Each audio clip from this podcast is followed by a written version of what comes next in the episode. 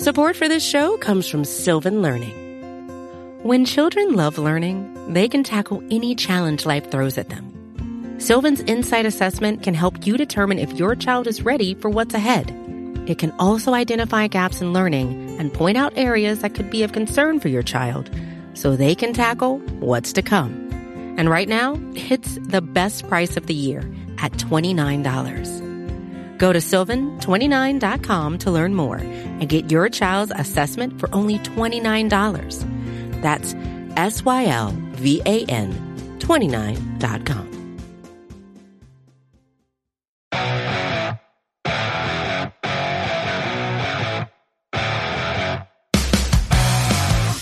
Welcome, Chiefs Kingdom, to the first Victory Monday edition of the Out of Structure podcast on the Arrowhead Pride Podcast Network. I'm Matt Stagner here with RKJ, he of CBS broadcast fame. Ron was at the game yesterday, living it up. Ron, how you feeling today? Well, you can probably tell I was at the game. Uh, apologizing ahead, guys, because my voice is awful right now. But if you saw that little clip of me on CBS, you know exactly why. I was going crazy. First game of the year. I didn't get a chance to uh, warm up the vocal cords in any other game before. So, uh, but yeah, what a great game, man. It was such a great game to be at. Lived up to all the hype. We all kind of said it was going to be the game of the week, and it definitely was. I don't think there's any question. Might go down as one of the best games of the year, and we saw it in week one. Yeah, it was it was a crazy game. Arrowhead was was as rocking as it ever was. I had so much fun. Uh, might be one of the only times I'm there this year, so uh, definitely uh, lived it up and and uh, you know took advantage of one of the only times I'll be there. So yeah, what a game! What a freaking game! I actually kind of hope this is the best game we see all year because it was uh it was very stressful to watch, especially in the first half. You know, Ron, how was the back and forth there? There was some highs and lows in Arrowhead, I bet. Yeah, I was actually sitting next to some Browns fans, uh, and and yeah, they were they were definitely you know feeling themselves a little bit, and uh, you know it's hard not to it was hard not to you know uh, you know, they were winning. So, you know, they were winning most of the game, so they were definitely, you know, giving us giving us a little a business and all that. But uh, we pulled it out in the end. Uh, they they definitely uh, went home a little sad and didn't say bye to us. So you know, they were talking most of the game that didn't say bye at the end. So if that tells you anything. Well, that is a team I, I sort of hope the Chiefs don't see again this season. I know there was some debate about that. Would you rather have it have, have another shot at them and have a you know again a good game? Or would you rather not play a team like that who one of our, our readers and, and question askers said this is sort of like the team's the Chiefs' evil twin. That's uh, K Moore at Proud KSDEM on Twitter. Uh, feels like the Chiefs played their evil twin today. And again, I, I sort of hope we don't see them again. I'm with you. Uh, I, I think if this game is in week eight, nine, or 10, it's I mean, it was already as close of a game as it could be, but I think the Browns would have a lot better of a chance. I think they're going to be one of those teams that's really going to hit their stride towards the end of the season. Is going to be playing their best football in January. So yeah, absolutely. I'm I'm cool with not seeing the Browns again. Let uh let someone else take them on in the postseason. In some ways, they gave the Chiefs their best shot. They played a fairly flawless game plan. They were executing on offense and defense. Um, I thought their obviously their running game was really good, but Baker Mayfield was on point. They seemed to be really on the same page with their receivers. So, you know, in a lot of ways, that's an encouraging thing for the Chiefs to have taken their best shot and and still won in the end. The reason the Chiefs won in the end, ultimately, there's a lot of players that stepped up. Uh, you can check out all the the post game content on arrowheadpride.com, including my winners and losers uh, page. But it all comes down really to Patrick Mahomes. And when you've got that guy on your side, you're never out of any game. Uh, I've seen some ridiculous numbers flying around, it just highlighting what he's done in his career in September, but also when coming from behind. So, uh, setting the NFL record for most passing yards and touchdowns through the first 50 career starts, only in his 47th total start. In the month of September, 11 and 0, 3,637 yards, 35 passing touchdowns, no interceptions. And that's good for 125 QB rating, which is so far ahead of the second place uh, that our, our good friend on Twitter pointed out that if Matt Derrick pointed out, if he threw 15 straight interceptions next game, he would still be in first place for quarterback rating in the month of September, which is just absolutely absurd. Yes, yeah, I actually wrote an article last year, just you know, saying you know, uh, it's super, it's superhuman. Uh, Mahomes is in September. You know, September Mahomes is a different version of Mahomes, and you know, it has to do with Andy Reid too. But it's kind of funny too, and and I hope it doesn't happen this year, obviously. But seems like as soon as October turns, he does always have kind of a worse game than than he had in the first few games. So it really is that month of September, man. It's a he, it's like a full moon and a werewolf or something, man. He just he just turns it on, and and he's an incredible player in September, but he's also always an incredible player. That's the other thing. So yeah, what, what those stats are crazy, man. It really seemed like he he drug this team up whenever they were they were struggling, right? Like the the defense was down.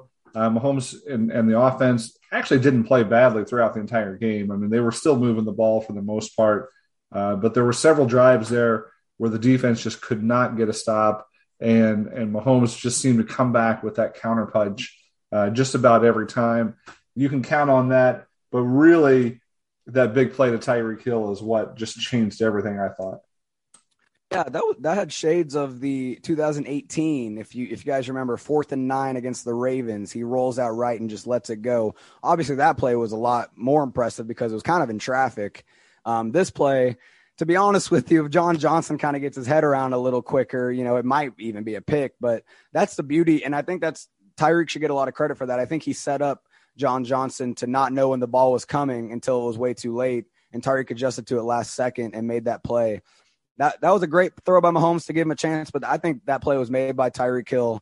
Uh, you know, setting him up like I said, and, and and making that catch and just flying away the other way. Yeah, I, I think that was the play of the game, obviously and and Tyreek Hill deserves a lot of credit for making that play. The connection between those guys is remarkable, and and it's not a coincidence. It's not Mahomes is not closing his eyes and chunking the ball out there and hoping something good happens, like a lot of his critics might think. He he knows exactly where he can throw it, which side of Tyreek he can put it on. He knew the defender couldn't get his head around at that point. Um, and, and I think he he threw it to a spot where he knew that Tyreek could get to it, and, and the defender likely wouldn't the ball placement that Mahomes has, the kind of the intuition on where to lead a receiver is part of what makes him so great.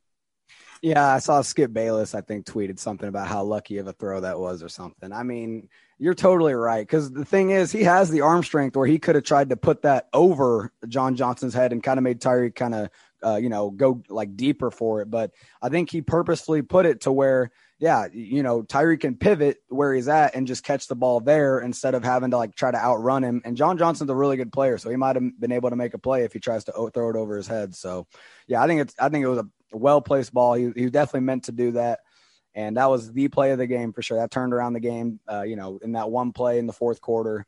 Yeah, what a play! What a game! Yeah, doing it once is lucky. Mahomes, I think, now has a track record that uh, that I don't think people should be questioning at this point. But a lot of people are questioning the Chiefs defense after yesterday. And we got a lot of good questions from you all on Twitter. Uh, so let's jump into some of those. So, Jake, for now, uh, Jake Wilson asked, How would you rate the defensive performance without Tyrann Mathieu, Willie Gay, and Frank Clark? Yeah, I think you have to put those things into the equation for sure because those are really important players at every level of the defense. You're talking about Frank Clark, who's a very consistent consistently good run defender. He may not always get the sack production we all want, but he probably wasn't going to get a lot of sack production yesterday anyway. This Browns offensive line, they really could have used a guy like Clark against the run to to hold that edge. And I think Danna and Jones did pretty well anyway. But so yeah, Clark and then Gay. Obviously, we saw some some some hiccups from the linebacker group in terms of pass coverage. We'll get to that a little later with with the certain players. And then obviously Tyrann Mathieu. I mean, he's the heart of the defense. I still think Jones is a little more important than him, but Mathieu being there would have made such a difference. I think you saw some big pass plays that maybe not, maybe wouldn't have happened if Mathieu was on the field. He was, the, and and if you watched the last year's game, he really was the MVP of the game. The you know the Browns game had that pick to to begin the second half. Had a bunch of great reps against the run defense where he just cut off the run. It had nowhere to go on the outside. Yeah, and I, and I think we could have that he they could have really used him yesterday on some of those kind of plays. And so I, I think you got to factor that in. I think the defense played you know, relatively well for not having all three of those guys in, but they definitely better performance. Yeah, they were certainly missed. I, I thought against the run, uh, covering tight ends and and some other some other areas of the defense. So Jake's asked a, a really good second part of this question. would the team be able to weather the absence of Jones, Sneed, and Hitchens against a similar opponent as gracefully as they they weather the absence of Mathieu Gay and Clark? See, I think I think that we definitely I would rather have been missing the players we were missing than uh, Jones, Sneed, and Hitchens. I think for one, Hitchens, especially against a really strong run team, he's setting up that D line to be in the perfect position. If he's not out there, that there could have been a way bigger holes. And we saw some big run holes for sure. Nick Chubb didn't even get touched on that one touchdown run. Um, but I think it would have been a lot worse if Hitchens wasn't out there. Jones is obviously the best pass rusher, and you needed that yesterday. And he and he did take over the game in the second half. He had a few good run run defense reps too. So, yeah, I, I think I'd rather have Mathieu Gay and Clark out if if I'm picking between the two for sure. Yeah, absolutely. I mean, you can argue that Jones and Sneed could be the best the best two defensive players on the team this season if all goes according to plan. Not then that's not a slight to Mathieu or or, or Frank Clark or anybody else.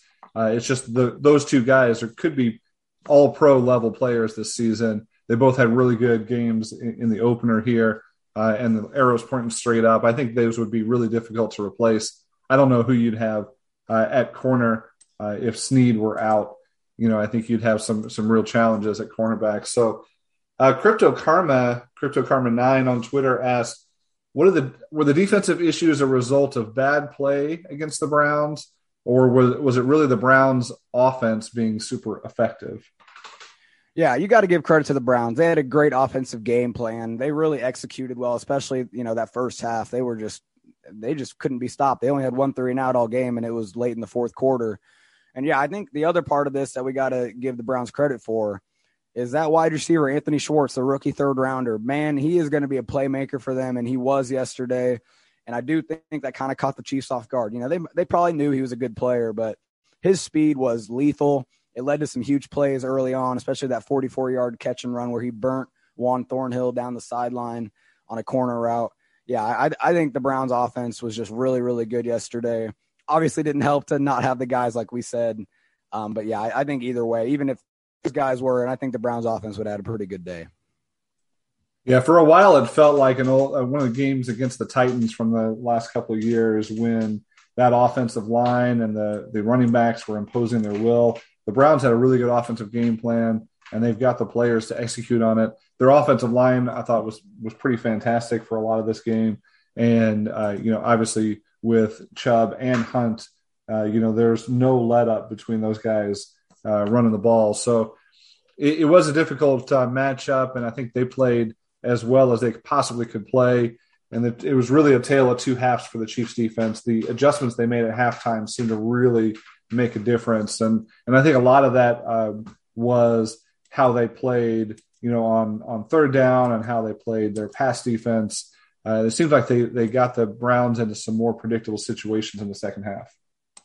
Yeah, and so that leads to our next question from Spider Woman sixty nine at Spider Woman sixty nine on Twitter, because there is two phases of the of the defense, and and I don't think either of them played particularly well. But what is the bigger concern between these two stags? The run defense, which he they put again in in parentheses because yes, it, it seems to always kind of be an issue. Uh, you know, we can never really get that run defense perfectly okay. So is it the run defense that's a bigger concern or the lack of pass rush, which we really did not see a lot of penetration in the pocket until the second half? Stags, what has you more concerned from that game? I don't know. I mean, I think pass rush is generally a bigger deal throughout the season, and I think this team will be better against the run uh, when they're at full speed uh, when they have everybody back uh, and, and they start to gel a little bit in their fits and the kind of the, the where when they play assignment sound, the run defense is good enough. But really, we expected a little bit more from the pass rush. If you look at the numbers, Matt McMullen of, of Chiefs.com pointed out that Chris Jones had three pressures, Mike Danna had two, and really nobody else had multiple pressures throughout that game. And so you expect more from Tershawn Wharton, from Jarran Reed, from uh, the other ancillary pass rushers that the Chiefs have, and a, a Steve Spagnuolo defense that that generally gets home with the blitz. It seemed like they had a lot of success when they got to Baker Mayfield, but they didn't get there often enough. So I'm a little more worried about the pass rush, at least after this game. The Browns have a very strong, powerful offensive line, and he's definitely more of a quick finesse player, and that could have led to some of that. I do want to say though, I do think Turk Wharton had a pretty I, I, was kind of impressed with how he played against the run for he, him not being much of a run defender. I think we all know he's more of a pass rush specialist, but he had to start. Derrick Nnadi did not start yesterday. He was he was limited. Uh, you know, he did play, but he just didn't play that that much. And so Turk Wharton was trusted to be the starting defensive tackle beside Jarran Reed. And I did think he held up kind of well uh, for his, you know, for his style, for his terms uh, against the run. But yeah, no pressures, which I was surprised to see. And lastly, I will say real quick, I clipped this one on Twitter. Jarran Reed did have a, a nice little spin move that uh, got him penetration in the backfield. Only thing is, it seemed to kind of be out of the whim. I don't think there was much of a plan with with Turk Wharton beside him because I think if Turk Wharton knew what he was doing, like if he, if he knew Reed was pulling that spin move out to the outside, he would have stayed in. He would have rushed maybe from the interior more. He kind of rushed outside as well, and it just left a wide open hole for Baker to run up and scramble for a few yards. So it's one of those things where it was a good play, but that kind of has to be corrected. Reed's got to let everyone know, or they have to know the plan. There has to be a plan every pass rush uh, play and it didn't seem like uh, you know Reed that plan was all together. It kind of seemed like Reed just did that out of out of out of his own uh, whim, I guess. So yes, I, I, was surprised to see some of the complimentary pieces not perform as well. You mentioned Turk Wharton. I will say Khalen Saunders though he had one pressure according to PFF, and and I think I saw where it was.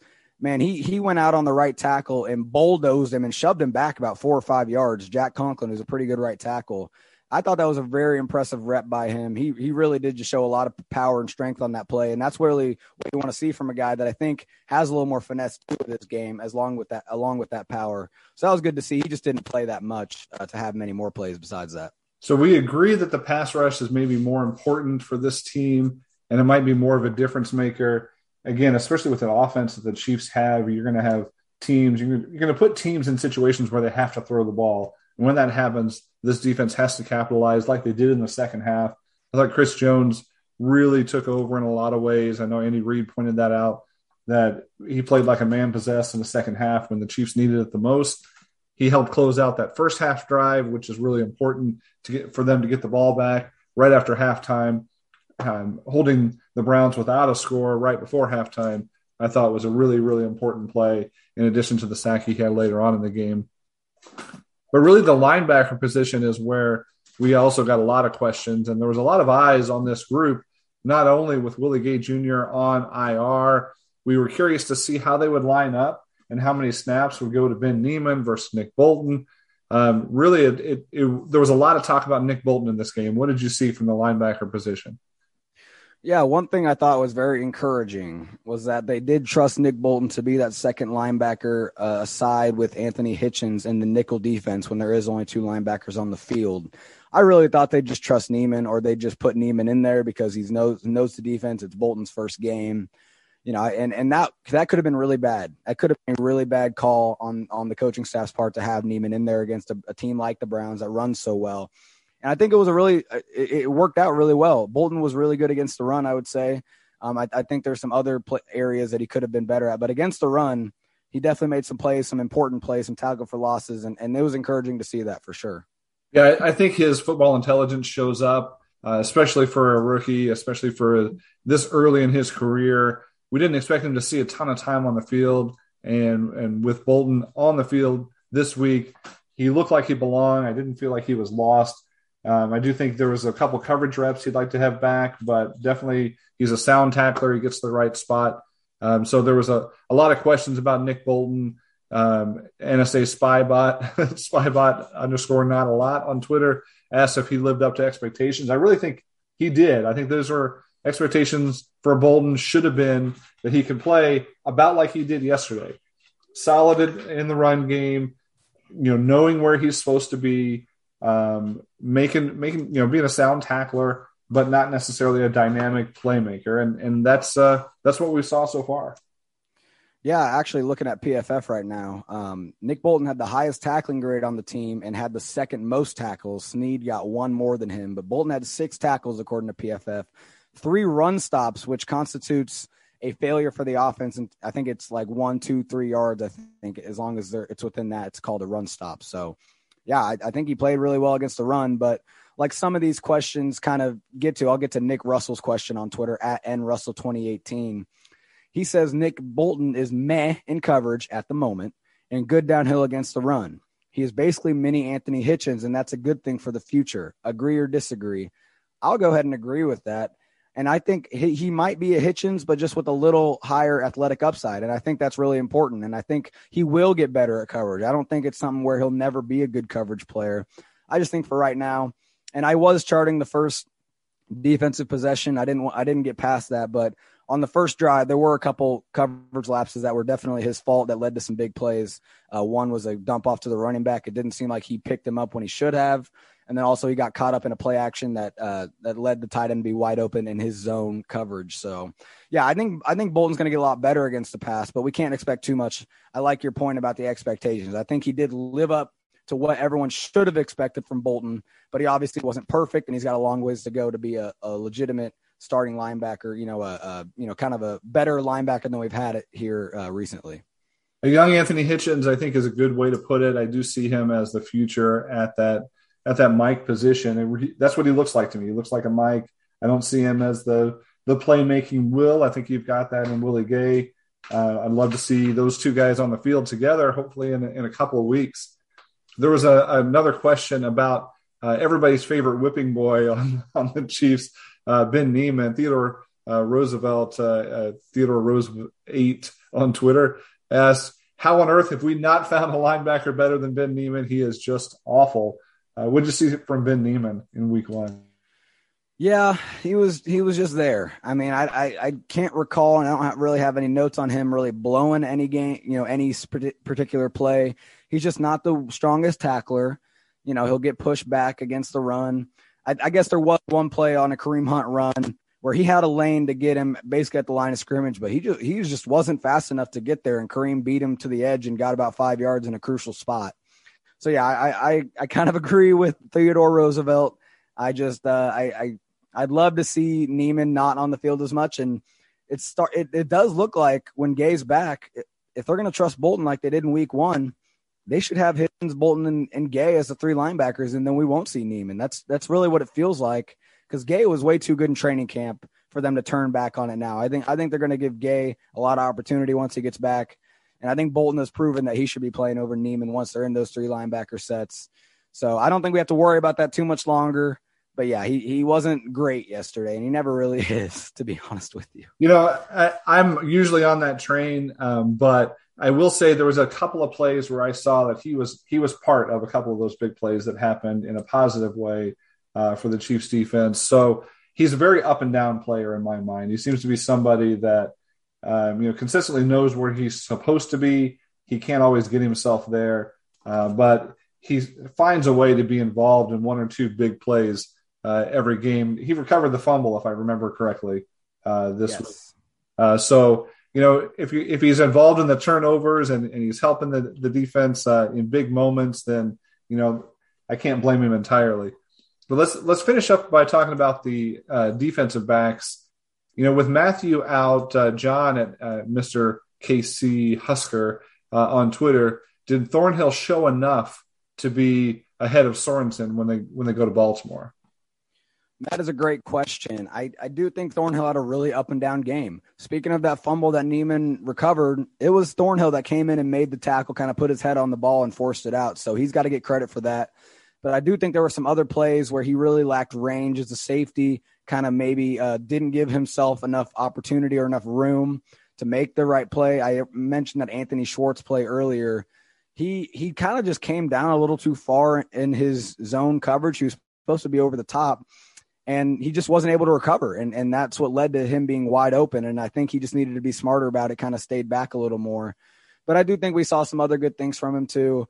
Uh, I, just, I just he he did have an up and down game, and and there is reason why he's not starting right now. And so I, I I don't think Sorensen had the greatest game either, but Sorensen did make the game winning play, you know, tackling Baker as he was throwing it. I, Baker would have thrown that thing out of bounds if he was if he wasn't uh, tripped up by Sorensen at the last second. It went right to Mike Hughes. So I think Sorensen comes up and makes big plays all the time, and I think that's why this coaching staff trusts him to start over Thornhill right now. I, I was really encouraged by Thornhill's pass breakup. Uh, the, the, the broadcast really yes, focused on call. his technique there and and how he just got in there and knocked that thing away, uh, just exactly the way you draw it up uh, for for a defensive back. So that was encouraging. I thought he he came on strong as the game went on, just like the rest of the defense. Um, so I'm not concerned with with Thornhill at this point. I think um, I think he's going to have a good season. He'll have plenty of opportunities. They use enough safeties on the field that you know it's not Soren, it's not Sorensen or Thornhill. It's it's and they're both to be on the field plenty. Um, Brian uh, Brian J at b underscore, underscore Sheck on Twitter asked, "Will this game push the issue of the Tyrann Mathieu contract?" Yeah, shout out Rocky Rocky Meg, Megiana. I I hope I didn't screw up his name. Sorry, Rocky, if you're listening. but uh, our guy at AP, you know, one of our newer staff writers, uh, he actually said this on the post game show yesterday that yeah, if you're Tyrann's agent, you kind of get in the ear a little bit of the of Brett Veach and say, hey, you see how your defense played without him on the field? Do you really want that to be going forward any more often? So yeah, I, I think it's a good point. Um, like I said, I think Thornhill and, and Sorensen held up pretty well. They definitely didn't have their greatest games at all. Um, but I, I, do think it, it, it, definitely showed why Mathieu needs to be on the field. And, and we saw it last year, as I mentioned earlier in that Browns game, the playoff game. Mathieu's super important, and he, and he would have made a huge difference yesterday. The defense definitely would not have looked as bad. I still think the Browns would have put up some points, though. Yeah, the Chiefs don't need any other motivation to sign Tyrann Mathieu at this point. They're not right. they're not surprised um, by what the team looks like without without Mathieu on the field. I think there's um, uh, there's every motivation by this team to get this player signed. I don't think that's an issue, but I think for fans and pundits and everybody having not seen this defense without the Honey Badger on the field, it, it really was eye opening to say they were just missing something. They were missing that dynamic, that unpredictability that, that Mathieu brings. Um, I really do think they miss him in the run game. I think he cleans up a lot of run plays. He's so quick to identify those uh, misdirection plays and, and make some tackles in the backfield, coming in like a missile and taking out somebody's legs. That's something that I didn't see a ton of without Mathieu on the field. So the, it's certainly pointed out in our minds uh, what it might look like if they somehow don't get this deal done. Um, but again, the Chiefs already know. Yeah, you're 100% right, Stags. That's a great point. I don't think the Chiefs, I don't think that's why this contract extension hasn't happened yet. I think we can all understand that it's more just about the, uh, you know, just the timing of it, I guess. And, and, and they're trying to figure out, I guess, if they have the cap space. Uh, I, I, you'd think it would have happened by now, but anyway, we'll see how that goes. We'll, we'll, we'll save that for, you know, hopefully we see that in the season uh, sometime. One of our last DB question, though, and this is an important one because I do think the cornerbacks – you know, didn't play great yesterday. Uh, Jeff, not Geoff, on Twitter at Jeff Parse. Once healthy, Baker needs to start over Ward? Question mark. Not really a question, but um, I, I'm surprised he said Ward. I would I would have thought we were gonna you know go with Hughes. Although Hughes did make the game winning pick, I think Hughes got picked on a little bit as well. Stags, where do you think on this? Does do this, does there need to be a shakeup in the starting cornerback rotation? You know, I, I wouldn't say so yet. Um, I think that both Ward and Hughes, like you said, got picked on here and there, especially early in this game. Uh, there, there were some plays where where I, I remember seeing Hughes in perfect position, doing exactly what he's supposed to do with tight coverage, and the ball got completed anyway. There, that's going to happen sometimes. So I think the corners could have been better. I think I was surprised to see Baker inactive because I think he's going to be a big contributor this year. I know they went with Lammons for a reason, and we saw a little bit of that reason yesterday, but I'm not sure that Baker over Ward is going to happen. I think he'll be back in the rotation at some point. Um, but you know, the the corners were exposed a little bit, perhaps partially because of uh, the lack of pass rush and uh, the lack of safety help in in some regards. A lot of times he just he he's not able to actually break up the pass, and I think that is a skill that you know some corners have and some corners don't have. I think it's a natural kind of instinct skill. And and we saw with Thornhill, I think that was a great play, like you mentioned, where he he got in between the guy's hands and ripped it out. I just feel like we don't really see that a lot with Ward. Even if he has tight coverage, it just seems like he never is able to to actually you know force an incompletion when you know it, it's a hard play to make, but I just think sometimes we got to see more of that aggressiveness, get that hand in there and actually rip the ball out. Well, with that, let's go ahead and take a break. Let's pay a couple bills here from our sponsors. We'll come back and we'll talk more about the offense and all the observations from week one on this Victory Monday edition of the Out of Structure podcast. Support for this show comes from Sylvan Learning. As a parent, you want your child to have every opportunity, but giving them the tools they need to tackle every challenge, that takes a team. Now more than ever, educational support tailored exactly to what your child needs can make all the difference. That's why parents have trusted Sylvan Learning for 45 years as the ultimate teammate in their child's educational journey, instilling in them a love for learning and a passion for reaching the next level. And Sylvan's Insight Assessment can identify gaps in learning and areas that could be of concern for your child. It's a 360 degree view into your child's learning that you can't find anywhere else and helps ensure that your child didn't miss something in school that might put them at a disadvantage in the future. And right now, it's the best price of the year at $29. Go to sylvan29.com to learn more and get your child's assessment for only $29. That's S Y L V A N 29.com. All right, back on the Out of Structure podcast, fresh off a 33 29 victory over the Cleveland Browns at Arrowhead Stadium in week one. Hope everyone enjoyed that game. I know I did. It was a great game, and we've had some great questions so far. We, we've talked about the defense a lot. We're going to go ahead and transition to the other side of the ball with the offensive line. And I think we're real quick. We're going to hit on the fact that you know last week we did get a question about if the, if the Chiefs' offensive line could pitch a shutout in terms of sacks which obviously I, I think we both agreed that would be very tough.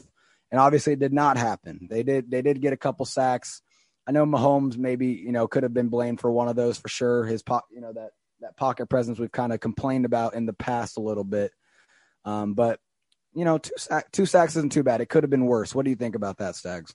Yeah, I mean, this has been the story of the offseason, right? Is this offensive line, the rebuild, the three rookies starting. I mean, this was really what everybody was here to see and we knew that this would be a tall task uh, against the Cleveland Browns and a really good defense with a lot of talent on it.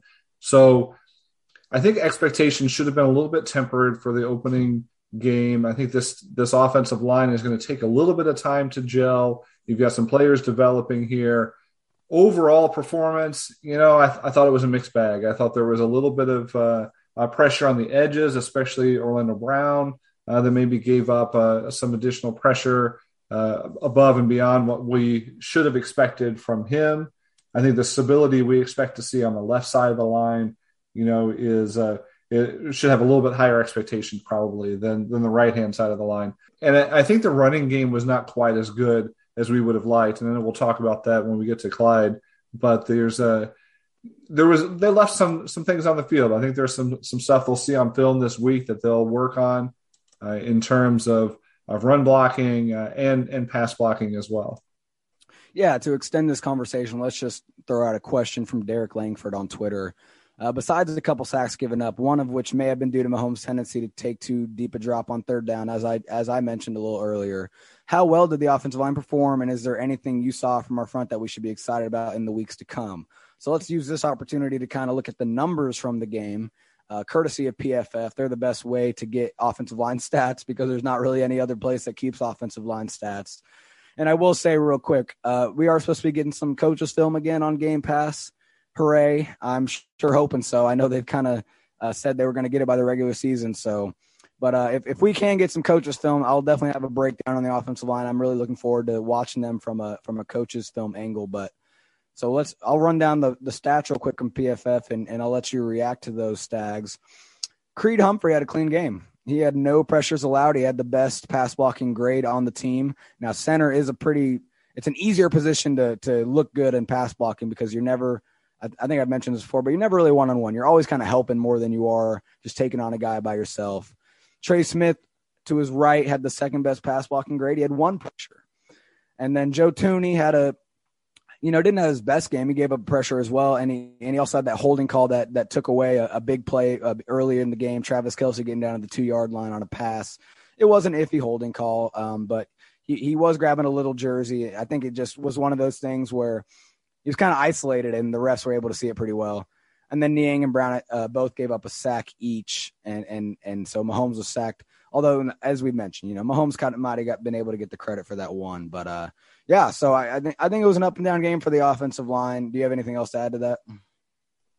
No, I thought Trey Smith looked pretty good. Um, he didn't. I think there was at least one pressure he gave up, like you said, but uh, but overall, I think he held up well.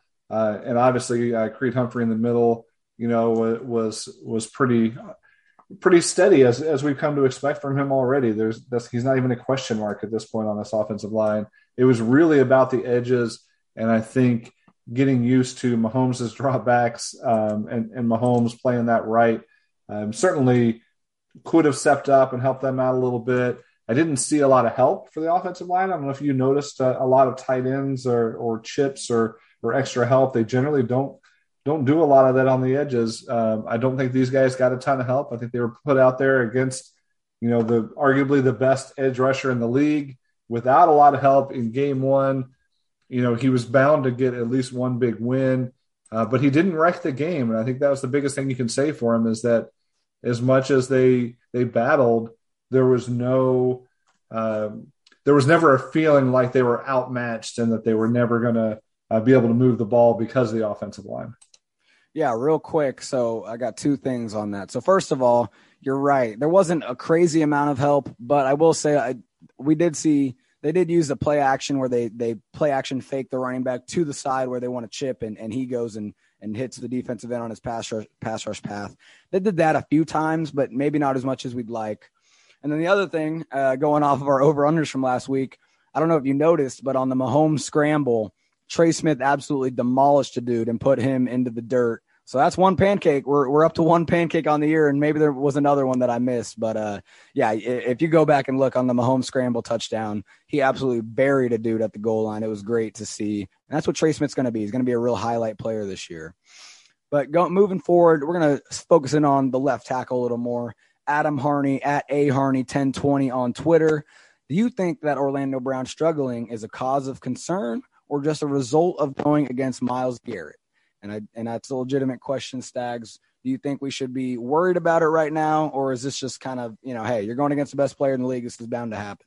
Yeah, we had a similar question from Iceman uh, at Lieutenant Tom Kazansky on Twitter. Uh, feedback on Orlando Brown. He he indicated he thought Eric Fisher performed better last year.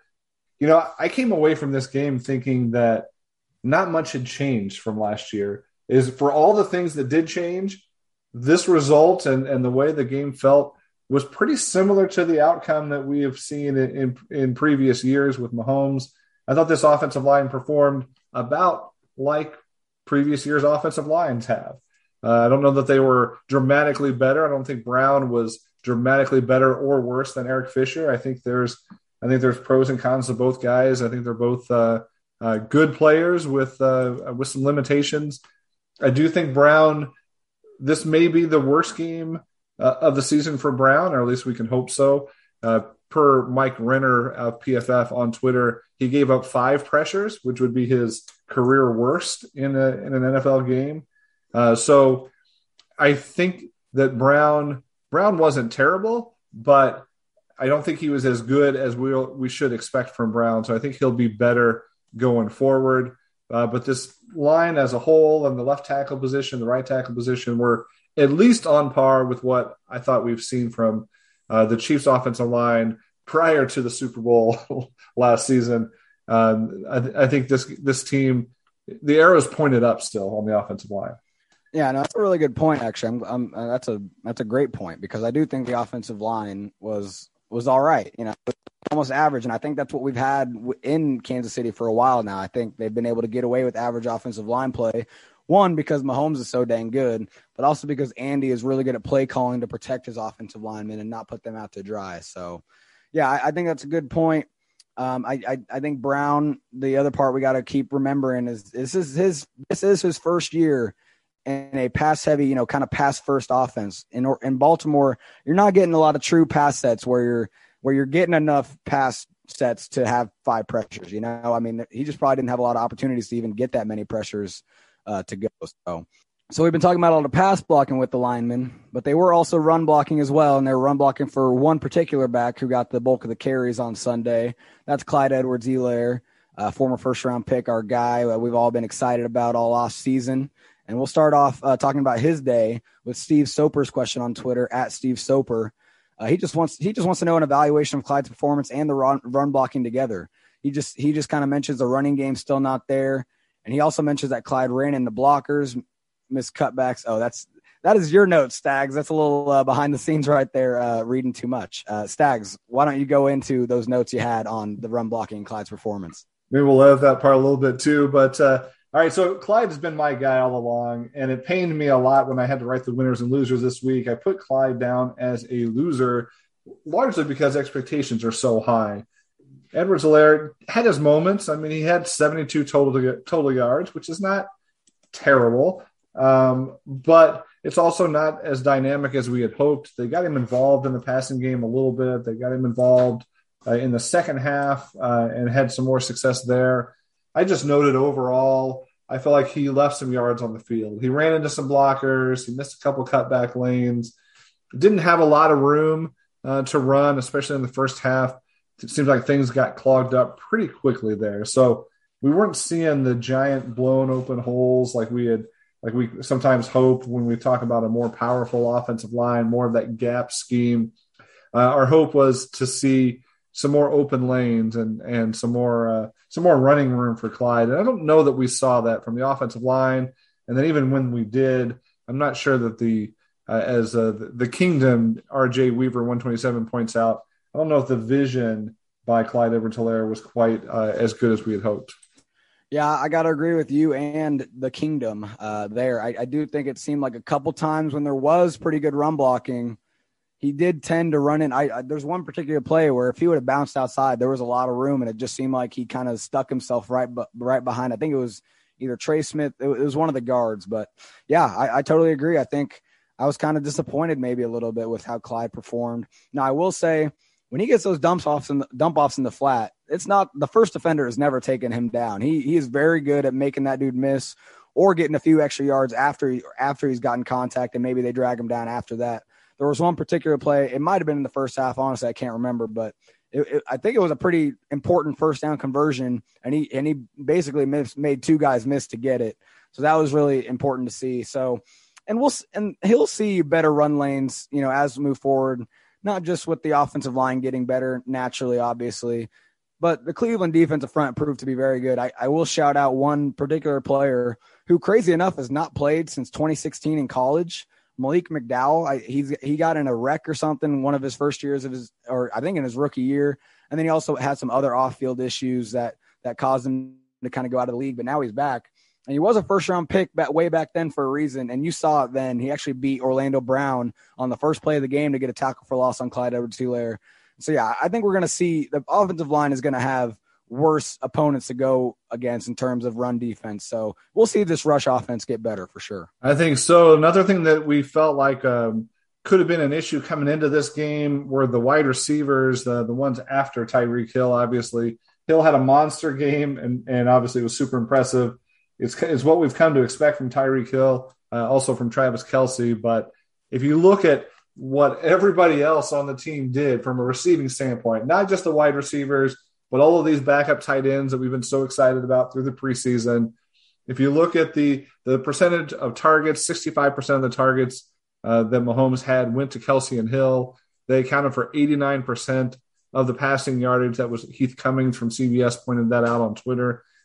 I noted in my article that those secondary pass catchers, the the highest receiving yards total for anybody after Hill and Kelce uh, was Mecole Hardman, who had 19. Uh, Demarcus Robinson had nine. And each of those guys had a play that was, that was pretty much on the negative uh, when you look at it. Jody Fortson, Noah Gray, those guys completely shut out in their debuts, didn't even get that many snaps. Uh, and so these additional receiving targets, not just the wide receivers, but the, the tight ends as well, uh, pretty quiet in week one. Yeah, look at the stats. I mean, uh, you have a great stat from Heath Cummings uh, at CBS. He tweeted it out. Uh, 60%, 65% of the targets Mahomes had yesterday or through yesterday went to Kelce and Hill. And then 89% of the passing yardage, uh, you know, the entire team's passing yardage was to those two as well. So that points to that that what you're talking about. And so we'll start first with with one of our favorite guys to talk about on this podcast. And we keep going back to the predictions from last week, but one of them was how many times D Rob would run backwards when he gets a catch. And what do we know? The first catch he gets of the season, it's a third and 11, I want to say. Yeah, it was third and 11 because he got nine yards. Man, I think if he goes upfield, he gets the first down, but for some reason, he tries to go lateral or horizontal and try to get around defenders when there really wasn't an opportunity to. And so June at Royals June on Twitter, he asked how we can fix D Rob's problem. And that's all he says. D Rob's just the problem himself. So what do you think about that, Stags? Is there anything we, there is need to be fixed, or is there something else in the cards maybe to uh, take away from D Rob? I don't know, man. Re- replace him. That's that's all I got. you know, Robinson is who he is. He, he's he made a great play on that particular catch to get open. You know, caught the football, uh, took a hit, but still ran backwards. So it, that's exactly what we've come to expect from him. Nobody in the building was surprised. Nobody watching at home was surprised. That's exactly what we thought he was going to do. Exactly what he did. I don't think you're fixing that guy. I think he just he is what he is. The only hope is that uh, other players can step up and make a bigger impact. Yeah, and I will say too, you're saying everyone everyone is expecting that. One other guy that kind of may I mean he probably was expecting it too, but you could tell Mahomes was frustrated. Mahomes, they kind of cut to him right after, and he was kind of yelling at Robinson a little bit to, you know, I'm, t- I'm sure he's telling him to get down, you know, get downfield, get north south. And so that's all. And, and we've kind of talked about with Mecole, but uh, what's up? He did that in the in the um, end zone as well. There was a play where uh, Mahomes yes, yes. Short, and and it was very clear that he had expected Robinson to break that route off and, and come back for the football uh, the one time that you want Demarcus Robinson running backwards, coming back for the ball, and he doesn't do it. Great recall on that, Stags, because yes, I did notice that too. And you could tell Mahomes was frustrated after that play as well. And yeah, that would have been a big play. That would have been a big touchdown. They had to settle for a field goal on that drive in the fourth quarter. And obviously they pulled out the win anyway, but that, that could have been a difference making uh, play right there. And, and that just goes to show you that there is really this distrust, or maybe just we're just not having this. The second receivers are just not getting behind Tyreek Hill, just not getting on the same page with Mahomes. And and one of the other ones is Mecole Hardman, the collector KC at the collector KC on Twitter. He asks, why is Mecole running out of bounds a yard short of first down when he could have gotten it to and and he's avoiding contact, obviously. I to be honest with you, you noticed this play. I actually watching it watching the game twice. I still have not noticed this play has not jumped out to me. So I'm not even sure exactly what the situation was, but it sounds like you know he could have gotten the first down. Stags, what did you see on that play? It, it might have. This might have been just as a minor detail in one of those things where if, when a player's angling towards the sideline and you're angling for that for that marker, if you hold the ball in your right hand, the ball goes out of bounds prior to the marker. If you hold it in his left uh, or holds the ball out in front of him, then then he gets the first down. It could have been something as simple as that. I think with Mecole Hardman, all we've talked about for a long time is he needs to get better at the subtle details, the nuances of the game that make you a professional. And I think we're still not seeing a lot of that stuff out of him. So they didn't. They gave him a a, a, um, a forced you know touch where they where they gave him the ball on, on a run. Uh, they gave him one target. Uh, he had one catch. You know, just not a big day for Mecole. As Super Bowl Grayson 15 at Barbecue Chicken 27 on Twitter quite a name there. Uh, he asked, uh, "Why does it feel like uh, uh, Mecole Hardman doesn't play? Like he's so far under the radar. Uh, he should get more than three catches a game." And, and I think we agreed on this when we talked about it earlier that for long stretches of that game, you're almost surprised when you look at the snap counts and you see how much Mecole was in because he didn't have a lot of production given the number of routes he ran, the number of snaps he took this week. Yeah, he was on the field for 70% of the snaps and to not have any kind of production out of those snaps. And the other part of it is the production he did get was not anything, you know, it, it, was set up plays like we've always talked about with him. It was, it was no, he wasn't winning downfield. He wasn't winning on a, an intermediate route. He was just getting those short passes or, or the design quick screen passes and taking them, you know, for a few yards. And I will say another thing uh, before we move on is that if you're Hardman, I know he's this fast, kind of you know uh, thinner dude that may doesn't want to take hits or something. You know, you you understand that, and and you see Tyreek kind of maybe uh, you know uh, avoid contact as well. But Tyreek can do that because Tyreek has proven otherwise that he can make game changing plays. If you're Hardman, that's how you make the game changing play. That's how you make the impact is by taking on that contact because I mean, you're not, what else are you doing out there if you're only getting three catches for 19 yards? Yeah, he's got to change that up a little bit. You know, go ahead and, and start being a little more physical, putting your body out there and showing these coaches that that you're, you're about it. You're not a number one receiver, so you're not you're, you're not allowed. I, I, would say not allowed to go out of bounds and avoid contact right now. I think Tyreek gets a little more pass for that. Obviously, I don't think Mecole should. I think he needs to put his body on the line maybe a little more. When was the last time Tyreek went out of bounds before the first down marker, though?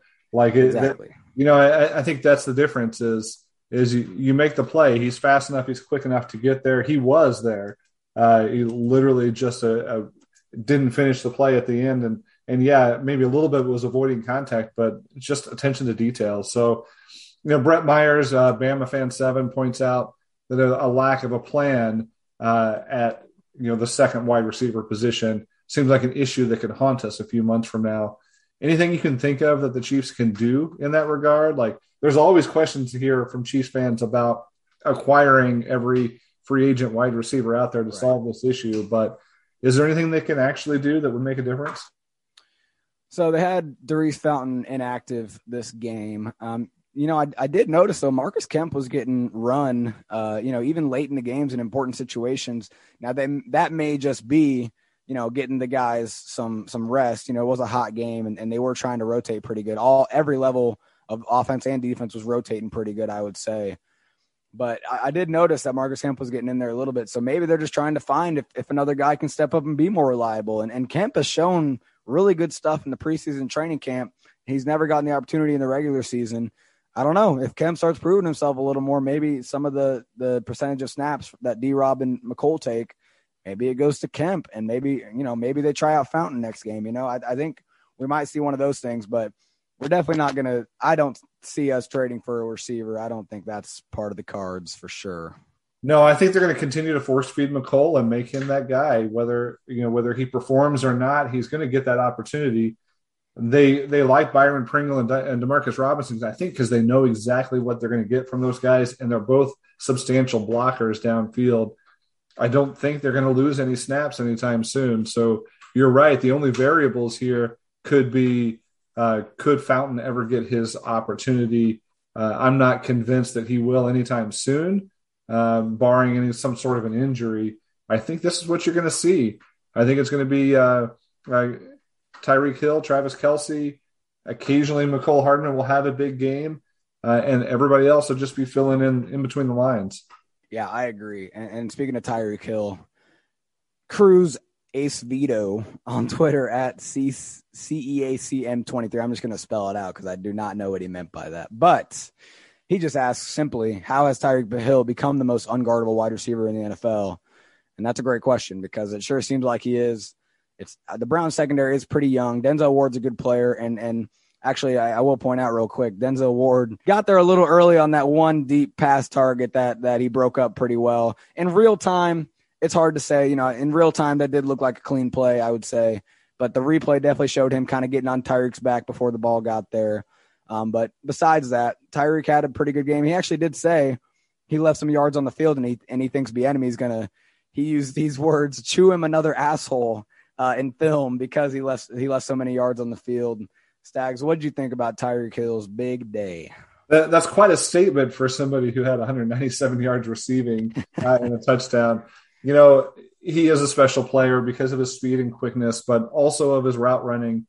The guy gets uh, he runs elite routes and, and he comes in and out of his breaks fast, so fast it's it's ridiculous.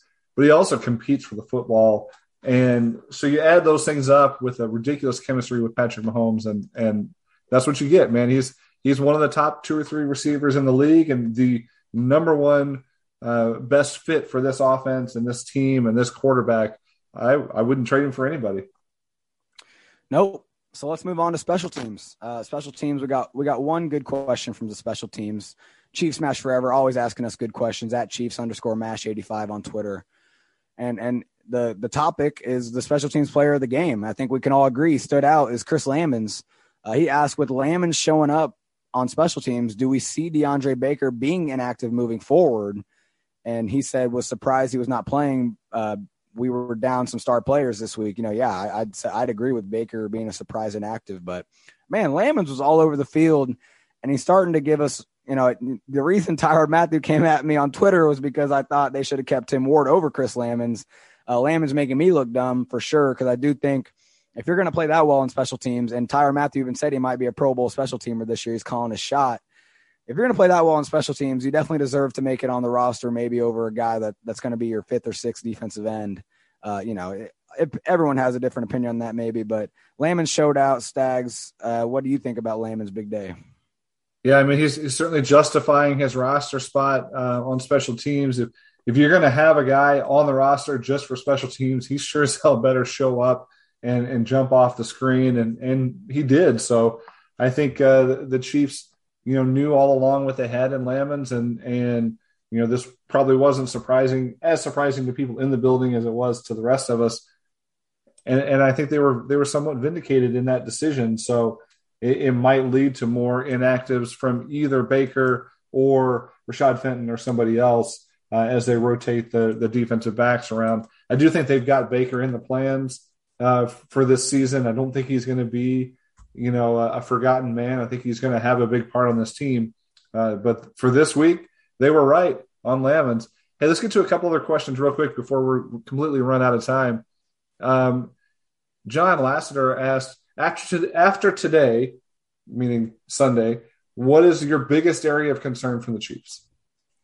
That's a good question. I would have to say I still think the linebacker group is going to be is going to have some troubles. Uh, I, I, still I still think that's going to be the main issue. Like we kind of mentioned earlier, with Gay back, it does seem like it's going to be Hitchens, Bolton, and Gay, and so that's good to hear. You know, those three linebackers always being the guys to rely on. But yeah, I, I think it's got to be the linebackers still. I just think there's there's a lot of intermediate passes that get completed because they're not great in coverage, and and that's going to be a, a problem with with some of these better passing offenses moving forward. What do you what do you think about that? Yeah, I'm going to go with the the, the defensive line. Um, I have pretty high hopes for this group this year. I thought there was a lot more depth, you know, with Tershawn Wharton, with uh, Jarran Reed, uh, with even Khalen Saunders coming on this year, and you know the edge players uh, looking like there was a couple guys that were going to step up. I know they were missing Frank Clark, and I, I do think he is a dramatic difference maker with that group. But to some of the things you pointed out earlier, with some of the run fits some of the the timing and how they play off of each other. Um, it, it, there was there were some concerns there, and they looked like a, a group that were more overmatched than they should have been, even against a, a pretty potent offensive line. Uh, my hope is that this is you know more of a matchup and a you know a, a, an issue with uh, uh, with some of the guys that were out, but there's some concern there based on that that front that I thought would be more stout. Yeah, that's a good point. I, I do think I do think the defensive line is a strength enough to where they should have had a probably a better game against the Browns, no matter how good their offensive line is. But moving on to our next question, Chris Fried at Chris Fried 78 on Twitter. Chiefs continue to win tightly fought games. Is this a result of good coaching, talent, luck, or a combination of all of the above? I think I'm gonna have to go with all the above. Stags, what do you think? Man, it's it's a result of having number 15 on your side and not on the other side. It makes all the difference. It really does. You know, teams it should be a coin flip when when it's a within one score. You know, it, it's all about who makes a play, and when you know you have the best player in the world, and you know that he's as clutch as they come, he is going to make a play at some point in that game, and he's going to pull pull something out. So I, I think it's a result of Mahomes more than just about anything else. Yeah, I agree. I, I, do think they got a little lucky with with some of the timeliness of Cleveland's turnovers, but turnovers are going to happen in a game, um, and, and, that's why I pointed out on Twitter. I, I, do think the Browns played as close to a, a, a perfect game as you can. Uh, you know, going into Arrowhead Week One, I'd say you you couldn't have played a better game. You know, turnovers are going to happen. So moving on to the next question, uh, championship swagger at Brandon four twenty two on Twitter, based solely on Week One's performance of the uh, if the Bills and Browns play each other, who wins? Which I think this is a little silly of a question because if you base it on week one performance, you'd say the Browns, I would assume. But just let's just go in general. I, I, think, you know, if you go later in the season, who do you like between the Browns and the Bills? So I think the, the Bills were under more underwhelming uh, in week one than, than the Browns, obviously. Uh, Josh Allen did not play his best game. That was a big loss to the Steelers. Uh, 23-16, and they weren't blown out by any means, but it was a game where you thought you thought the Bills would roll, and a lot of people had them slated as the well. I saw at least one entity had them named the number one team in the AFC, uh, but most most have the Bills and the Browns as two and three, and and really the Chiefs' biggest competition. Uh, what a great way to start the season for the Chiefs getting the win and having both of those teams taking the loss. I don't know how they match up against each other. Obviously, I think the Browns' uh, running game would have given the Bills some fits. Um, Josh Allen certainly didn't play his best game in week one. So if I had to base it solely on the week one version, yeah, it's probably the Browns pretty easily. If Josh Allen comes back to form, though, that Bills offense can be a lot more potent than what we saw yesterday yeah, I'll just go ahead and say the Browns, no matter what. I, I think the Browns are going to be a better team this year. I think the Bills are, are a lesson that, you know, not every team is going to progress linearly. You know, not every team is just going to get better and better and better as it goes. I, I think they, I think that was their peak last year. I think they'll still be a playoff team and everything, but I don't think they will be as great as they were last year. And a lot of people thought they were going to be better. It's just week one, though. We'll see how it goes. Last question here before we get out of here. Casey Tryhard on Twitter. This is a good point. I think I, I think it's an interesting point to think about. I thought the biggest error was on the coin flip. Never give a running team the ball first if you can help it. Let the, you let them get the momentum, and from there they could play loose. Go out and score and make them play from behind. That's that's this is an interesting strategy, Stags. Do you agree with our guy Casey Tryhard here, or is this kind of a, a moot point? you know, hindsight's twenty twenty here. The Chiefs took the uh, ball in the second half, and that turned out to be important for them in this particular game. They needed to get that touchdown to start the second half in order to to have a chance to come back in this one. Yeah, I could see your point here. I think for for teams like the Browns, you want them playing from behind. I'm not sure that it would have made a difference on this particular day. Uh, I think the Browns, you know, they they scored on basically every first half possession, so uh, does it make a difference if they're, uh, you know, if, if, they went first or second in that regard? Uh, I'm not sure that it does. Uh, I see the logic there, but at least on this day, I'm pretty glad they had the ball to start the second half because that was a momentum changer. Yes, I totally agree. I think no matter what, you always want to have the ball in the second half. If that means you're giving that team a little momentum to start the game, so be it. There's, you know, 50 whatever minutes left in the game after that first possession. So I think I think it's always smart to just get the ball in the second half. And hey, Mahomes is 10 and 6 in his career when trailing by 10 or more points. Uh, so more times than not, uh, you know, coming from behind is not going to be an issue for Mahomes and the Chiefs. So I thought this game played out like a lot of games that we've seen in the past. It was it was everything that you'd want to see in a week one game. There was drama. There was coming from behind. There were giant plays by Mahomes. There was uh, a little bit of everything. And uh, I, I, hope you all enjoyed it as much as we did. A great start to the season for the Chiefs, sitting here 1 and 0 as we talk to you today on a Monday. Hopefully, we're back next week talking about another uh, victory over the Baltimore Ravens. Uh, thanks for taking the time and, and, spending your time with us today and joining us on the Out of Structure podcast and the Arrowhead Pride Podcast Network. And we'll talk to you next week.